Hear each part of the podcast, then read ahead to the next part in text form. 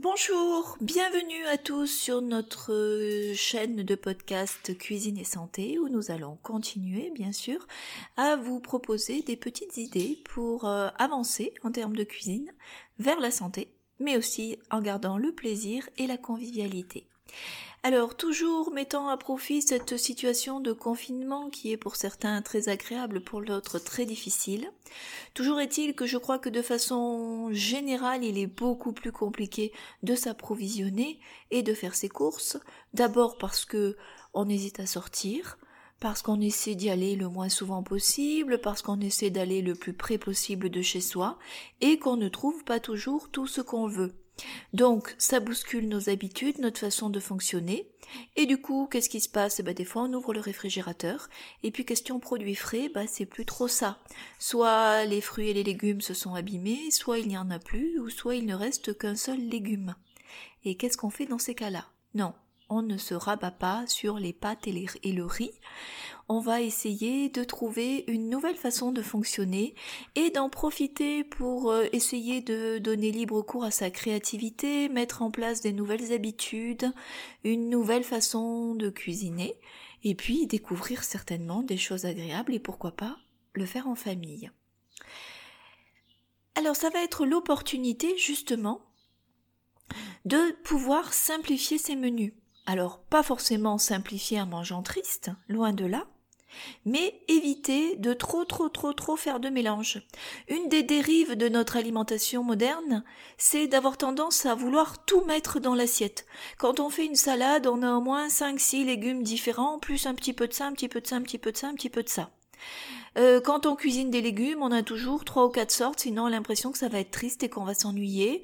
Et du coup, on se retrouve avec des repas souvent soit un seul aliment, ça va être par exemple le plat de pâtes, tout bête, une purée, du jambon, ou voilà, euh, une chose tout à fait simple pour dépanner, pour aller très vite.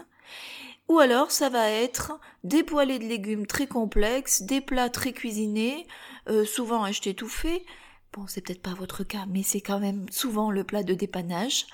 Et puis des salades euh, composées ou des préparations avec beaucoup d'ingrédients différents. Et là aujourd'hui, très souvent, vous allez ouvrir votre réfrigérateur, il va vous rester par exemple que des carottes, que des haricots verts ou euh, que des tomates ou euh, que des poivrons. Et qu'est-ce qu'on fait dans ces cas-là? Ben, Il faut apprendre, utiliser cette, cette expérience-là et cette période-là pour réapprendre à pouvoir cuisiner un seul ingrédient et pouvoir être organisé pour avoir tout ce qu'il faut en épicerie sèche à la maison dans les placards, en stock, parce que là pour le coup c'est facile à mettre sur sa liste de courses et à conserver, pour pouvoir cuisiner des plats goûteux, variés, avec un seul légume. Ça permet quoi? Ça permet d'avoir des digestions plus faciles. Si vous avez peu d'ingrédients dans votre préparation, ce qui ne veut pas dire préparation triste ou pas bonne, bien loin de là, vous allez voir, mais vous allez avoir en tout état de cause quelque chose de plus facile à digérer, qui va mieux s'assimiler et dont votre corps va beaucoup mieux profiter et en douceur et en facilité. Moins de fatigue sur la digestion, assimilation optimale. C'est aussi une bonne façon pour arrêter d'avoir l'impression de s'ennuyer quand on n'a pas 50 ingrédients différents et aussi retrouver le goût des choses. La courgette, ça a du goût. Le haricot vert, ça a du goût. À condition évidemment d'avoir des bons produits. Mais c'est aussi l'occasion d'être peut-être un peu plus exigeant sur la qualité des produits que vous achetez et redécouvrir le goût de l'aliment en tant que tel. Et puis c'est aussi l'opportunité, bah, évidemment, de tester des nouvelles recettes, de faire place un petit peu à de la créativité sans que ça soit compliqué. Et puis de se recaler sur les saisons. Parce que qu'est-ce qu'on faisait avant quand on mangeait uniquement ce qu'on trouvait en saison parce qu'il n'y avait pas des tomates toute l'année, il n'y avait pas des courgettes toute l'année, il n'y avait pas des fraises au mois de décembre, ni des poires au mois de février ou mars? On avait les fruits et les saisons et les légumes quand c'était leur saison. Donc, quand on mangeait des courgettes, bah, c'était la saison des courgettes, on avait tendance à manger des courgettes tous les jours, même chose pour les tomates, et parfois à tous les repas. Bon, évidemment, en fin de saison, on en avait un peu assez. Mais toujours est-il que on s'en satisfaisait très bien. Et pour arriver à se recaler sur les saisons et donc sur notre propre nature et sur la façon dont fonctionnait notre organisme, parce qu'on fait partie de la nature et des saisons, et notre organisme suit les saisons. Et la nature nous apporte ce dont nous, avons besoin en fonction des saisons. Eh bien, c'est aussi une bonne façon de se recaler sur un fonctionnement naturel, sain et beaucoup plus respectueux. Et au final, de renforcer son organisme. Et on fait tous le constat aujourd'hui qu'on a besoin grandement de retrouver un équilibre et de renforcer son organisme. Donc nous allons mettre à profit ce moment-là et les expériences que nous vivons pour essayer de se rapprocher d'une cuisine plus inventive, moins d'ingrédients et plus saine. Alors, plus concrètement, qu'est-ce qu'il faut qu'on ait dans nos placards pour pouvoir quand même cuisiner des choses sympathiques et très très bonnes? Eh bien ça va être dans l'épicerie sèche. D'abord il faut des épices. Essayez de faire un petit stock d'épices. Au moins gingembre, curry, curcuma, cumin, paprika, poivre. Un bon, bon poivre. Soyez exigeant sur la qualité de vos épices. Et puis, il faudrait avoir des herbes. Alors là, vous allez me dire, les herbes fraîches, c'est compliqué. Par contre, ça n'est pas compliqué à trouver en surgelé. Essayez de faire un petit stock, ciboulette, coriandre, menthe, persil, estragon, basilic. C'est la base. Toujours avoir de l'ail et de l'oignon. Même chose, ou frais, ou déshydraté, ou congelé. Et puis des algues. Les algues, c'est une bonne idée. Ça apporte du sel, ça apporte des minéraux, sans ajouter de sel, ça apporte du goût, c'est vraiment un super aliment les algues. Donc avoir un petit peu d'algues, c'est déshydraté, c'est facile à conserver, c'est facile à stocker. Toujours avoir des œufs, bien évidemment. Alors là, n'hésitez pas, ne lésinez pas, pardon, sur la qualité des œufs, bio. Si possible, locaux, si vous pouvez en acheter au fermier, euh, pas loin de chez vous, sur le marché, mais surtout des œufs de très bonne qualité. Jamais des œufs de batterie, jamais des œufs qui sont pas au moins niveau, je crois, catégorie c'est zéro, je crois, bio ou zéro. Je crois que c'est dans cet ordre-là en France. Et puis un lait végétal, voire deux, idéalement un lait neutre, donc plutôt riz avoine. Et puis un lait qui donne un peu plus de goût, amande, coco. Et quelques oléagineux. Alors là au choix, amande, noix, noix de sésame, euh, graines de sésame, pardon, graines de lin, euh, graines de tournesol les oléagineux que vous voulez, pas forcément tous, mais un ou deux que vous aimez bien. Et puis petit truc, soit on congèle quelques petits fromages de chèvre ou de brebis frais, traditionnels et artisanaux s'il vous plaît pour avoir des bons fromages. Ou alors on peut avoir en dépannage de la levure maltée ou de la levure de bière. Bien évidemment ça n'est pas la même chose mais c'est quand même un super aliment et ça donne un petit coup de fromage intéressant dans les préparations. Donc si vous pouvez avoir les deux, c'est l'idéal.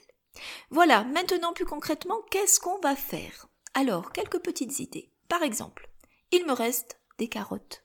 Bon, puis c'est tout. Qu'est-ce que je fais avec des carottes? Non, je ne vais pas me rabattre sur le plat de pâtes ou la purée lyophilisée. On va pouvoir préparer plein de bonnes idées à base de carottes. Alors, qu'est-ce qu'on peut faire? On peut faire un velouté de carottes. Velouté de carottes, tout simple, au lait de coco et au curry. Sympathique, ça fait une bonne petite entrée. On peut le manger frais, on peut le manger chaud, midi comme le soir. On peut préparer un soufflé de carottes. Facile. Vous faites cuire vos carottes en dés à l'eau ou à la vapeur. Vous en faites une purée que vous dé, que vous dé, pas délayez, mais que je perds mes mots, que vous détendez, pardon, avec un petit peu de lait végétal.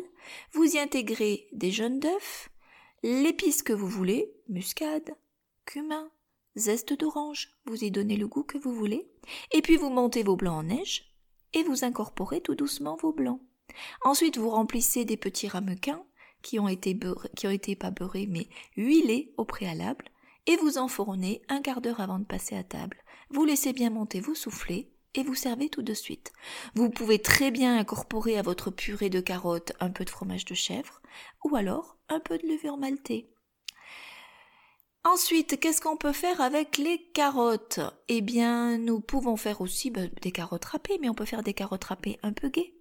Nous pouvons y ajouter du gingembre frais râpé dans les carottes râpées. Si on n'a pas de gingembre frais, on peut y ajouter du gingembre en poudre, quelques raisins secs, et puis faire une petite sauce à base de jus d'orange, huile d'olive, vinaigre ou jus de citron. Et, de la coriandre hachée. Et là, vous avez une salade qui a du peps et qui est très très très sympathique à manger. S'il nous reste que des tomates, que fait-on avec ces tomates? Ah bah là, on va rentrer dans la saison des tomates, donc vous allez pouvoir commencer à les consommer. Alors déjà, tomates fraîches, super en salade. Pas la peine d'ajouter 50 ingrédients si vous avez des bonnes tomates. Vous coupez vos petites tomates en tranches ou en dés. Vous pouvez y ajouter euh, un petit peu d'huile de noisette ou un petit peu d'huile de noix ou de l'huile d'argan, un petit peu de menthe hachée et de basilic ou alors faire un pesto à base de menthe et de basilic. Et là, vous avez une super salade. Deuxième solution, avec de l'oignon et avec des olives, un petit peu de menthe ou de la coriandre. Pouvez faire des soupes de tomates cuites ou crues avec du curry et du basilic. C'est très très bon. La même chose, vous pouvez le déguster, ce petit velouté, frais ou chaud, midi ou soir, en entrée. Et puis n'oubliez pas les fameuses tomates traditionnelles à la provençale. Ben oui, c'est bon, ça, il suffit de couper en deux ces tomates. Vous les recouvrez d'herbes hachées avec de l'ail haché, frais, alors que ce soit du persil, de la coriandre, mélangez vos herbes, vous contentez pas du persil. La recette traditionnelle, c'est avec une persillade, mais vous pouvez mettre toutes les herbes que, dont vous avez envie, de l'ail haché, et puis au-dessus, eh bien, rajoutez un peu de poudre d'oléagineux, une poudre d'amande, une poudre de graines de tournesol, un petit peu de levure maltée, un filet d'huile d'olive, et vous passez ça au four, vous les faites pas trop cuire pour qu'elles restent croquantes. La tomate est plus intéressante crue que cuite et vous mangez ça en accompagnement d'un poisson. C'est très, c'est délicieux, ou avec une salade. Les haricots verts, qu'est-ce qu'on peut faire avec des haricots verts? Eh bien, on peut faire un velouté à l'estragon. Vous faites cuire vos haricots verts avec de l'oignon dans un, dans de l'eau. Vous ajoutez en fin de cuisson, ou en début de cuisson, pardon, de l'ail. En fin de cuisson, de l'estragon. Vous mixez et vous ajoutez au moment de manger un filet d'huile d'olive. Et vous pouvez ajouter du hachis d'olive fraîche. Très bon velouté. Vos haricots, vous sinon vous les faites cuire à la vapeur, bien croquants, et vous en faites une poêlée dans laquelle vous allez ajouter du paprika, de l'ail que vous aurez fait cuire en chemise, soit au four, soit à la vapeur, et puis vous allez faire revenir vos haricots très rapidement avec un filet d'huile d'olive, très peu d'huile, et vous allez déglacer le tout avec une cuillère à soupe de vinaigre balsamique. Et vous pouvez y ajouter quelques olives noires. Et vous avez une super poêlée de haricots verts qui a du goût. Et puis vous pouvez aussi faire un flan de haricots verts avec le reste des haricots verts croquants. Vous les hachez tout fin, tout fin, tout fin.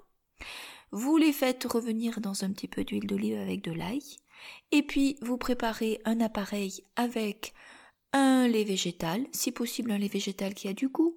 Vous pouvez mélanger lait d'amande et lait de coco, y ajouter un peu d'estragon, vos, légumes, des œufs entiers, et vous versez tout ça dans un plat à gratin ou dans un moule à cake et vous enfournez. Tout simple. Voilà, et vous pouvez ajouter, si vous voulez, un petit peu de, de, chèvre, de fromage de chèvre dans votre flan, si vous voulez. Voilà des idées. Et avec, avec des haricots verts, vous faites la journée, voire deux jours. Avec des tomates, une journée ou deux jours. Et même chose avec les carottes. Et vous ne vous ennuierez pas. Vous pouvez faire des choses variées et très, très, très sympathiques. Voilà, quelques idées pour aujourd'hui. Alors maintenant, je vous laisse tester.